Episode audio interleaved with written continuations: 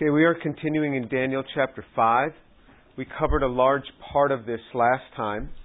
And so let me just re- recap after we, after we read through this chapter. Daniel chapter 5. Belshazzar was king. The king held a great feast for a thousand of his nobles, and he was drinking wine in the presence of thousands. When Belshazzar tested the wine, he gave orders to bring the gold and silver vessels which Nebuchadnezzar his father had taken out of the temple, which was in Jerusalem, so that the king and his nobles, his wives, and his concubines might drink from them. Then they brought the gold vessels that had been taken out of the temple of the house of God, which was in Jerusalem. And the king and his nobles, his wives, and his concubines drank from them.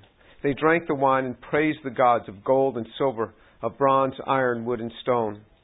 Suddenly the fingers of a man's hand emerged and began writing opposite the lampstand on the plaster of the wall of the king's palace.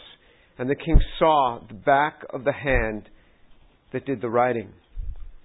Then the king's face grew pale, his thoughts alarmed him, and his hip joints went slack, and his knees began knocking together. The king called aloud to bring in the conjurers, the Chaldeans, and the diviners.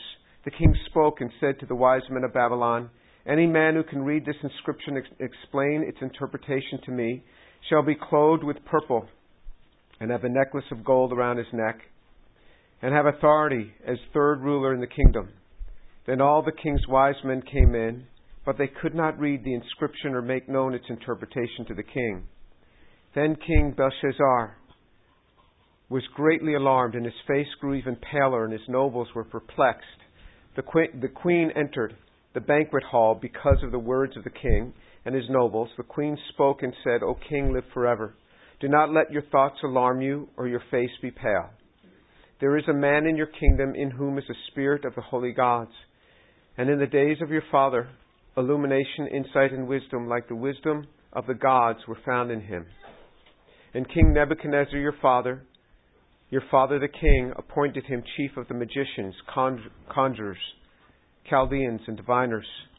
This was because an extraordinary spirit, knowledge and insight, interpretation of dreams, explanation of enigmas, and solving of difficult problems were found in, in this Daniel, whom the king named Belteshazzar. Let Daniel now be summoned, and he will declare the interpretation. Then Daniel was brought in before the king, and the king spoke and said to Daniel, Are you the Daniel who is the one, the one of the exiles from Judah? Whom my father the king brought from Judah? Now I have heard about you that a spirit of the gods is in you, and that illumination, insight, and extraordinary wisdom have been found in you. Just now the wise men and the conjurers were brought in before me, and that, that they might read the inscription and make its interpretation known to me. But they could not declare the interpretation of the message. But I personally have heard about you, that you're able to give interpretations and solve difficult problems. Now, if you're able to read the inscription and make its interpretation known to me, you will be clothed with purple and wear a necklace of gold around your neck, and you will have authority as third ruler in the kingdom. Then Daniel answered and said before the king, Keep your gifts for yourself or give your rewards to, an, to someone else. However, I will read the inscription to the king and make the interpretation known to him.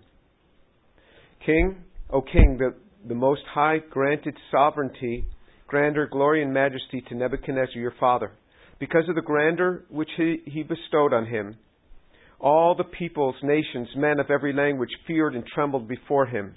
Whomever he wished, he killed. Whomever he wished, he spared alive. And whomever he wished, he elevated. And whomever he wished, he humbled.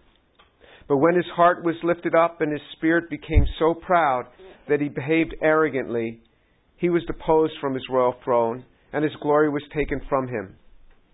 And he was also driven away from mankind, and his heart was made like that of beasts. And his dwelling place was with the wild donkeys. He was given grass to eat like cattle, and his body was drenched with dew from heaven, until he recognized that the Most High is ruler over the realm of mankind, and that he sets over it whomever he wishes. Yet you, his son Belshazzar, have not humbled your heart, even though you knew all this, but you have exalted yourself against the Lord of heaven And you have brought the vessels of his house before you and your nobles, your wives and your concubines, and you've been drinking wine from them. And you have praised the gods of silver and gold and bronze, iron, wood, and stone, which do not see, hear, or understand, but the God in, in whose hand are your life breath and all your ways you have not glorified. Then this hand was sent from him, and its inscription was written out. Okay, so we covered last time that this is uh, uh, somewhere around 25 years after the death of Nebuchadnezzar. There were four different kings, and Nabonidus was now king. Nabonidus, though lived in Arabia, didn't like to live there, so he appointed his son, Belshazzar, king. Belshazzar was the grandson of Nebuchadnezzar. They refer to Nebuchadnezzar as his father, but they also refer to Abraham as the father of Jews today. So this idea of father is not in the context as we say father, it's just a direct descendant. So that's why they say father. And, and uh, the Medes and the Persians were combined, and they had now conquered all the kingdoms, all the provinces around Babylon had, had fallen. The city of Babylon alone was left. The Medes and the Persians were assaulting the gates. The, the, uh, the Euphrates River ran right under the, this, this, uh, this wall, right through the middle of, of Babylon, which was 15 miles square with a huge stone wall around it, brick wall around it. And so it was impenetrable, but what the Medes and the Persians did is they diverted they diverted the Euphrates River and went under the wall with the Euphrates River. And this is this is reported by a number of historians. So we have this from many extra biblical sources on how this attack was done. But prior to their getting in, there was a feast that Belshazzar was holding, Belshazzar was holding for a thousand of his nobles to somehow encourage them that don't worry about this. He starts drinking and he calls in the vessels, the very vessels that Nebuchadnezzar had taken from Judah when he had overcome that city. And by this time, Daniel is somewhere between 81 and 86 years old. So he has served a long time under many kings. He's quite well established. Under Belshazzar, though, we find that Daniel is no longer, no longer ruling the, the Chaldeans, no longer president of the, of the Bible college there, no longer in that place, because when he called in the Chaldeans to give him this interpretation, he wasn't even one of them. He would definitely have been one of them on the initial call had he been head of that school. So he had been deposed from that at some point. Daniel doesn't go into it. Daniel just gives us little snippets of his life. This was a direct disdain by Belshazzar for his father, for Nebuchadnezzar, his grandfather's conversion. Nebuchadnezzar was dramatically converted to faith, came to know the God of Israel, and we read in Daniel chapter 4 the conversion experience and how his whole demeanor changed. He went from saying, I'm going to tear you limb from limb, to welcoming peace to people. Nebuchadnezzar's heart truly changed. This was shortly before the end of his life, somewhere a, a number of, of less than a decade before the end of Nebuchadnezzar's life when his conversion took place. So he didn't live a very long time after that con- conversion, but certainly enough to give large testimony.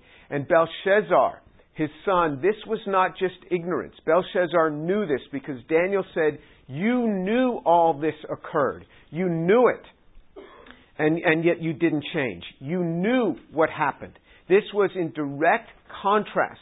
And there is a difference between acting in ignorance and acting in disdain and contempt for the Word of God. And this is, this is the difference that we're going to see.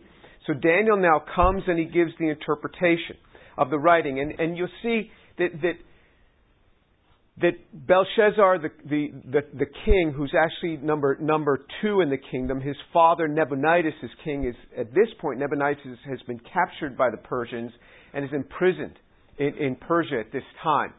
And, and so this is why Belshazzar offers third in the kingdom, because Belshazzar himself was second because Nabonidus was still alive. And and uh, um, why would be why would Belshazzar get so utterly scared? Now, of course, it is alarming. You see a hand rise up and start writing something on the wall, but he was unable to stand. His knees went slack. He knew there was a message there. He knew there was a real problem because he, in defiance, something his father Nebuchadnezzar had never done, was to drink out of these very vessels that had been taken from the temple in Jerusalem. This was such an act of disdain, where he had his wives now drinking out of it and his concubines drinking out of it. And they were praising not the God of Israel, but praising the gods of, uh, of gold and silver, of stone. That he knew he had done wrong. So when that writing came, he knew that that writing was for him. If we do wrong, we know it. If we commit wrong, we know it. And we have reason to be fearful. A man who commits a crime never sleeps very well. When we've done wrong, we know it. That's why the scriptures constantly call us to repentance, constantly calling us to a place of repentance so that we can deal with issues in our lives. Places of confession. If you've committed a crime, you confess to that crime and you say, Lord, upon you I cast myself, and you go and you confess to the crime. If you've done something wrong to another person, you confess to that. And that's why the scriptures are constantly calling us to a time of repentance. Constantly calling us. And the Lord's Supper is a time when we are to confess our sins to the Lord. If it involves another person, we go to that other person. And it's, it's difficult to do this but it is something we do, and that frees us. The scriptures call us to being free from this sort of thing. Now let's look at verse 25. Now this is the inscription that was written out, Mene, Mene, Tekel, Upharsin. This is the interpretation of the message. Mene, God has numbered your kingdom and put an end to it. Tekel, you have been weighed on the scales and found deficient. Peres, your kingdom has been divided and given over to the Medes and Persians. So remember, there were these combined forces, the Medes and the Persians were combined and were now taking over the world. And they were right at the door of this city. And he says to them, he interprets this, and, it, it and uh, um, uh, Hebrew scholars can actually interpret this as well. It is an old form of Hebrew. Hebrew doesn't put vowels in there, and it is an old form of Hebrew that was written there. And, and so it was very easy for Daniel to read. Remember, half of the book of Daniel is written in Hebrew, the other half is written in Aramaic. This is an old form of Hebrew, different than the Hebrew that is spoken in Israel today. And, and uh, um, so you, you, can, you can actually, and in fact, the Hebrew that's spoken in, in Israel today uses Aramaic script the script of Babylon. That is the Hebrew script that's actually used today, just like we will use, use Latin script. And, and um, so he interprets this. So this is quite devastating. He says, This is the interpretation. You ha- God has numbered your kingdom and put an end to it. So he is telling the king, This is the end. He's numbered your kingdom and put an end to it. You have been weighed on the scales and found deficient. You didn't measure up. Your kingdom has been divided and given over to the Medes and the Persians. Verse 29 Then Belshazzar gave orders, and they clothed Daniel with purple and put a necklace of gold around his neck, and issued a proclamation concerning him that he now had authority as third ruler in the kingdom. That same night, Belshazzar the Chaldean king was slain. So Darius the Mede received the kingdom at about the age of 62. So you see, Darius was not Persian. Darius was a Mede functioning with the Persians. The Persian king was Cyrus, who was over Darius. But of the province of Babylon, Darius had been assigned. Darius was a Mede. He had been assigned. And you see the way Daniel describes this. He says that same night, Belshazzar, the Chaldean king, was slain. Daniel still had great respect for the kings. He didn't go into great detail to tell us how Belshazzar was killed. He didn't tell us, oh, you know, the soldiers ran in and grabbed Belshazzar by his neck and spit in his face and humiliated him. They didn't, he didn't go into any detail. He just says he was slain. Daniel was an amazing man of dignity with enormous respect for his overlords, the kings. But Daniel proclaims exactly what the Lord had said. This is an interesting thing because in Hebrews chapter 9 it says it is appointed for all men, this is Hebrews 9:27, it is appointed for all men to die and then comes judgment.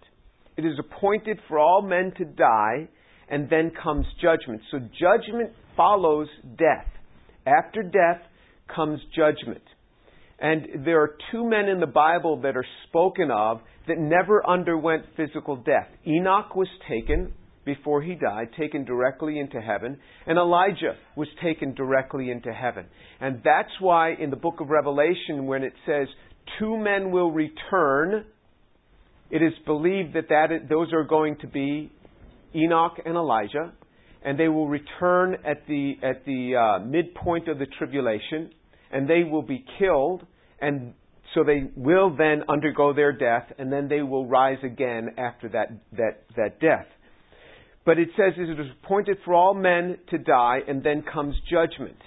This was a unique experience. Belshazzar got his judgment before he was ever killed. Before he ever died, his judgment was proclaimed by God. Generally, you die and then God proclaims the judgment. Here, he is confronted with this, and then he goes on as if nothing happened. Bring in the royal robes and put this on, as if something can cover this up. And this is not unusual. A man, a woman can be confronted, we can be confronted with our sin and go on as normal, as if everything is just fine. Somehow, if I bring this back to normalcy, then everything will go away. This is what goes through our minds. You see how deceptive our minds are. We can be sitting in a church service and, and, and the pastor is speaking, and all of a sudden it reminds us of something that we've done, that we need to make confession for, something that we need to deal with. And we don't deal with it. We act as if, as soon as that's over, as, as that's over, we just go, as if life were normal again. We just want to pass over this thing thinking that somehow it will go away. Somehow this proclamation. I mean, you would think after hearing something like this that, that uh, um, God has numbered your kingdom, it's come to an end. You've been weighed in the scales and found deficient. Your kingdom is divided and given over to the Medes and Persians. He just said, uh oh. This is a come to Jesus moment. This is something I have to deal with now. That's what you would think. But no, he just says, okay, let's just get on with the rest of it. This is how deceptive our hearts are. Remember, when the Lord is speaking to you, when the Lord speaks to us, we have to deal with this. There's something we have to deal with. Daniel had warned Nebuchadnezzar. Nebuchadnezzar had a dream in Daniel chapter 2. Daniel was able to reveal to him what the dream was and the interpretation of the dream. Nebuchadnezzar was, was uh, he saw Meshach, Shadrach, and Abednego thrown into a fire and then come walking out of it, and their clothes were not even singed. Still didn't turn his heart. He has another dream of a great tree and Daniel interprets that dream and says that tree that was cut down is you, and you're going to undergo seven years of being like an animal, eating the grass of the field. And still his heart was not turned. And Daniel warned him, he says, You know, you can delay this thing if you show some mercy to the poor. He was trying to give him a way out of this thing. And then he went through seven years of, of, of being insane, Nebuchadnezzar did, until his, he looked up toward heaven, as it says in Daniel chapter 5, and he realized that heaven rules. He realized that heaven rules. And here is what he says. This is what Daniel says to Belshazzar. In, in, uh, this is in, in uh, Daniel chapter 5, the end of verse 23. Long, long verse, but the end of verse 23 it says, But the God in whose hand are your life, breath, and all your ways you have not glorified.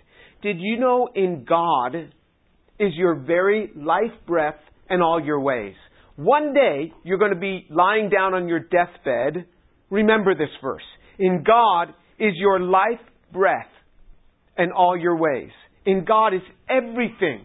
In God in whom is your life breath. Every breath you take is a gift from God. Every breath you take is a gift from God. In God is your life breath and all your ways. And what he's saying is, you've not glorified him. He, he's weighed in the scales and he is found deficient. I want you to turn to Acts chapter 3. The book of Acts in the New Testament, chapter 3, and we, we will see one of the differences here. Acts chapter 3, and if you look down in uh, verse 17, this is when Peter had preached a message on the day of Pentecost, and he says, And now, brethren, I know that you acted in ignorance, just as your rulers did also. But the things which God announced beforehand by the mouth of all the prophets that his Christ would suffer, he has thus fulfilled. Therefore, repent and return so that your sins may be wiped away, in order that times of refreshing may come from the presence of the Lord. Look at what he says. He says, I know that you acted in ignorance. When you agreed with the rulers to hang Jesus on that cross, I know that you acted in ignorance. This was out of ignorance. This was not an act of defiance. This was not an act of contempt. This was out of ignorance. This is so often what we do. Out of ignorance, we do something that is wrong. And he says, he, he says, both you did it and your rulers. It was an act of ignorance. He says, I know that you acted in ignorance just as your rulers did also. But the things which God announced beforehand by the mouth of all the prophets that his Christ would suffer, he has thus fulfilled. Therefore, repent and return. Repent means turn and return. Return to the God of Abraham, Isaac, and Jacob, he's telling them so that your sins may be wiped away, in order that times of refreshing may come from the presence of the Lord, and that he may send Jesus the Christ appointed for you. Now, he says, Jesus the Christ has been appointed for you. Repent and return, and times of refreshing may come. This is the beautiful thing of the gospel, that times of refreshing may come from the presence of the Lord. You go back and you read if you miss those Bible studies in Daniel chapter 4 about the conversion of Nebuchadnezzar, watch how he introduces that chapter, Nebuchadnezzar, as he's writing. You see a totally different Nebuchadnezzar than in chapters 1, 2, and 3. Upon his conversion, and then, then he starts recounting something from the past, and then at the end of that chapter, he goes into speaking then again in the first person. And you see how it totally changed the man when God fills a person, their attitude changes. And God woos us and draws us into a place of peace. Begins to change. us. I just got an email this morning from a friend of mine in Canada. He's a professor there. And he was saying how he has been teaching an online course, and there's a woman from Ghana who's been taking this course, a Muslim woman who's married with three children, and she's been taking this course on the Bible as literature. And he's been teaching this class uh, online, and then he's been communicating with her. And he says this woman, he could just see what she was writing changing over the, over the weeks as he's been teaching her there online. And she wrote to him, she said, My husband has been asking me, why am I being so nice these days? And I told him, because I've been reading from the Bible in this class about the kindness of Jesus, and I've been working with this very kind professor in Canada. And so even her husband is seeing this difference in her. What I'm telling you, you interact with Jesus and he changes you. He changes you. I know what he did in my own life upon my coming to Jesus. How he changed me, where I was always thinking about thoughts of suicide and wanting to end it and, and upset about so many things in life and how God changed me. He changed my heart. That's not to mean that I have no more struggles. It just means that there is a victory there in Christ. I remember when I started to meet believers, Christians, and how we would sit in the cafeteria and I'd eat with them and I realized these are very different people than the people that I had known growing up. Because I grew up in a Jewish community. And then I was going and I was meeting these Christians who were truly born again, who had given their lives to Jesus, and just hearing the way they spoke, the way they interacted with one another. And it's exactly like Jesus said. He said, They will see your love one for another. They will know you by your love one for another. They will know that you are my children by the way you love each other. And that I saw. I was really impressed by their love for one another. And it, it, it appeared to me that indeed they began, they knew God. It was very different. They, I had acted solely in ignorance. I had never defiantly stood up and torn up a Bible and said, I hate this stuff. It was, it was purely out of ignorance. I didn't know. Look at, look at what Paul says. Turn to 1 Timothy chapter 1. 1 Timothy chapter 1. Now remember, Paul was a persecutor of the church. Paul, Paul persecuted uh, uh, the church, and what he did is he took letters, he got letters from the high priest to go and to bring believers from, from, uh, um, from Damascus and he was going to bring them in chains back down to Jerusalem. And he says in, in verse 12 of 1 Timothy chapter 1, I thank Christ Jesus our Lord who has strengthened me because he considered me faithful, putting me into service.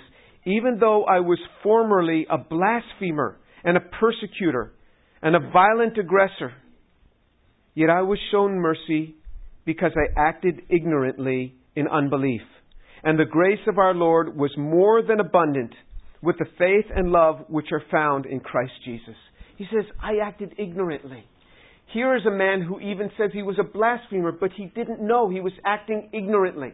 What Belshazzar did was very different. Some may say, well, why didn't God give Belshazzar a chance? Look, he gave, he gave Nebuchadnezzar all of these chances. Yes, he gave Nebuchadnezzar this, this witness from Daniel and his three friends about the God of Abraham, Isaac, and Jacob. And then Nebuchadnezzar turned. And what Daniel says to Belshazzar in, in Daniel chapter 5 is, You knew all these things. You knew all these things. Belshazzar had seen it. Belshazzar had witnessed the change in his grandfather from being a violent and aggressive man to being a man who brought peace and welcomed peace to others. After him, he was followed by, by uh, four different kings and then Belshazzar. And so you see that, that uh, different people have different ways of being exposed to the Lord. Think about the disciples. The disciples had were eyewitnesses to the Lord. If you turn to to uh, to John chapter twenty, Look in the book, book Gospel according to John, chapter 20. You will see that, that uh, uh, in John chapter 20, what's happening here is, is uh, Thomas. Thomas had not seen the Lord, the others had, and Thomas said, I won't believe the Lord, I won't believe that He's risen from the dead, unless I stick my fingers into the holes in His hands and stick my hand into the hole in His side. Only then will I believe. And Thomas was was a very influential disciple. For eight days they waited for Thomas. They were supposed to go up to, to Galilee. But Thomas wouldn't go because he didn't believe that Jesus was alive. In verse 26, it says of John chapter 20, After eight days his disciples were again inside, and Thomas was with them. Jesus came, the doors having been shut, and stood in their midst and said, Peace be to you. Then he said to Thomas, Reach here your finger and see my hands, and reach here your hand and put it into my side, and do not be unbelieving, but believing. And Thomas answered and said to him, My Lord and my God. And Jesus said to him, Because you have seen me, you have believed. Blessed are they who do not see me and yet believe. So what he says is that you see me and you believe. But there are many who are not going to see me, and they are even more blessed when they believe. And then John goes on to say in verse 30, Therefore many other signs Jesus also performed in the presence of the disciples, which are not written in this book. But these have been written so that you may believe that Jesus is the Christ, the Son of God, and that believing you may have life in His name. So John even testifies, you guys aren't going to see this anymore. Jesus has already risen from the dead. Yet sufficient evidence has been given through the Word of God that's impressed by the Holy Spirit, sufficient for us to believe. Let me tell you what happens to you every week when you come here. And I love people visiting this class who are unbelievers. But let me tell you what happens. When you come here and you don't believe in Jesus, and you hear week after week after week about Jesus, and you continue to not accept Him in your heart, it actually makes it worse on you. Because being presented to you week after week is the testimony of the Scripture. And I beg you, open up your hearts and receive Him. Receive Him into your hearts. The testimony of Scripture is true. This is being displayed to you. So what John is saying, you're not going to see this anymore. You're not going to see it anymore. But what you're going to have is you're going to have a testimony. You're going to have a witness. The witness of the scriptures and the Holy Spirit driving it home to your hearts is what's going to happen. That Jesus Christ has risen from the dead is a very odd thing to have to believe. But we must confess that Jesus is Lord. It says in Romans chapter 10 verse 9. And we must confess, confess that He is Lord and believe in our heart that He's risen from the dead. So His resurrection from the dead is a hurdle. It is something we must grasp, but it, He never would have put that before us if it were not a surmountable hurdle. If He did not witness the truth to that in the Scriptures based on eyewitness accounts and through His Word. This is what He did. Through the scriptures and through His Word, He did this. He has witnessed this to us. And this is why we must come.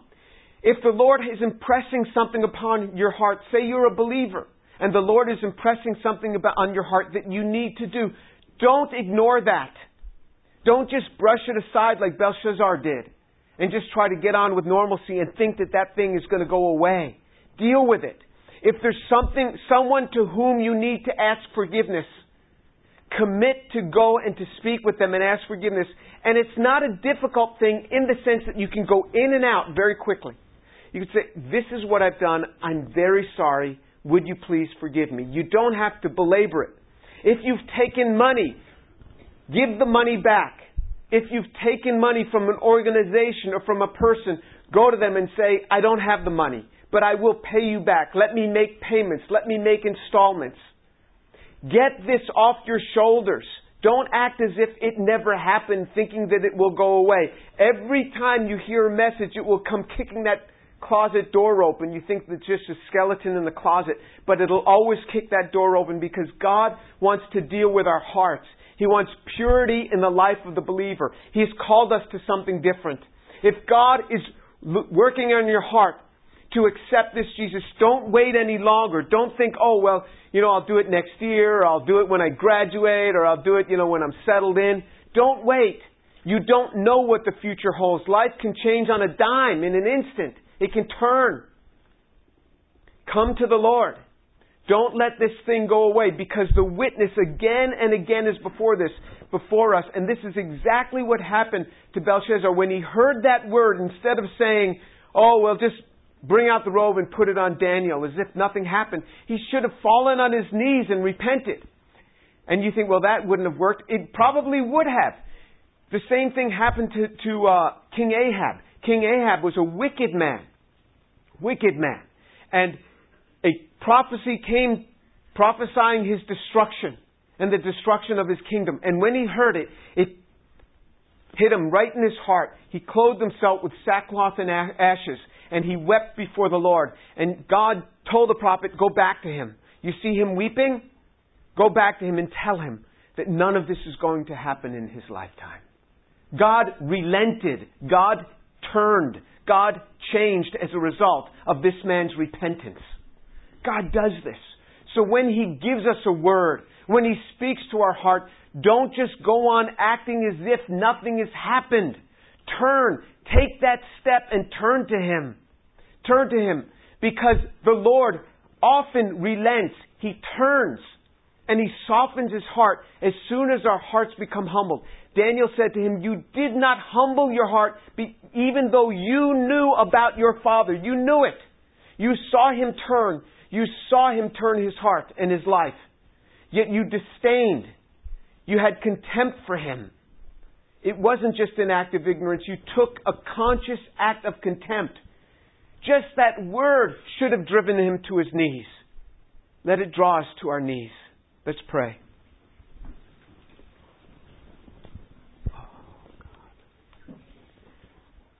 Abba, Father, I thank you so much for your word. Abba, turn the hearts, I pray. Take the heart of the believers here and turn them to you. Father, I pray that their hearts would soften so that as you speak to them, that they would soften their hearts and turn to you. Father, if there are things that they need to confess of and repent of and pay back and make restitution, Father, may they do it. Father, if a student has, has cheated on a take home exam, has dishonored you in that, Father, I pray that you bring them to a point of confession to you and to the one whom they have offended in that. Father, I pray that you would bring us to a place of honesty, that we wouldn't take your word lightly. And Lord, I pray for the unbelievers here, the many here that do not know you. Oh Lord, draw them to Jesus, I pray. Draw them to Jesus. Turn their hearts to you. Father, may their hearts soften and turn them to Jesus. Let them not go past this point, past this day. Turn them to you, O Lord. And I pray, Father, that even now in this time, they would bow their hearts and say, Lord, forgive me because I am a sinner and come into my life. Lord, may they wait no longer. Have mercy on them, their souls because they're acting in ignorance. Have mercy on their souls, I pray, for the glory of Jesus. Amen.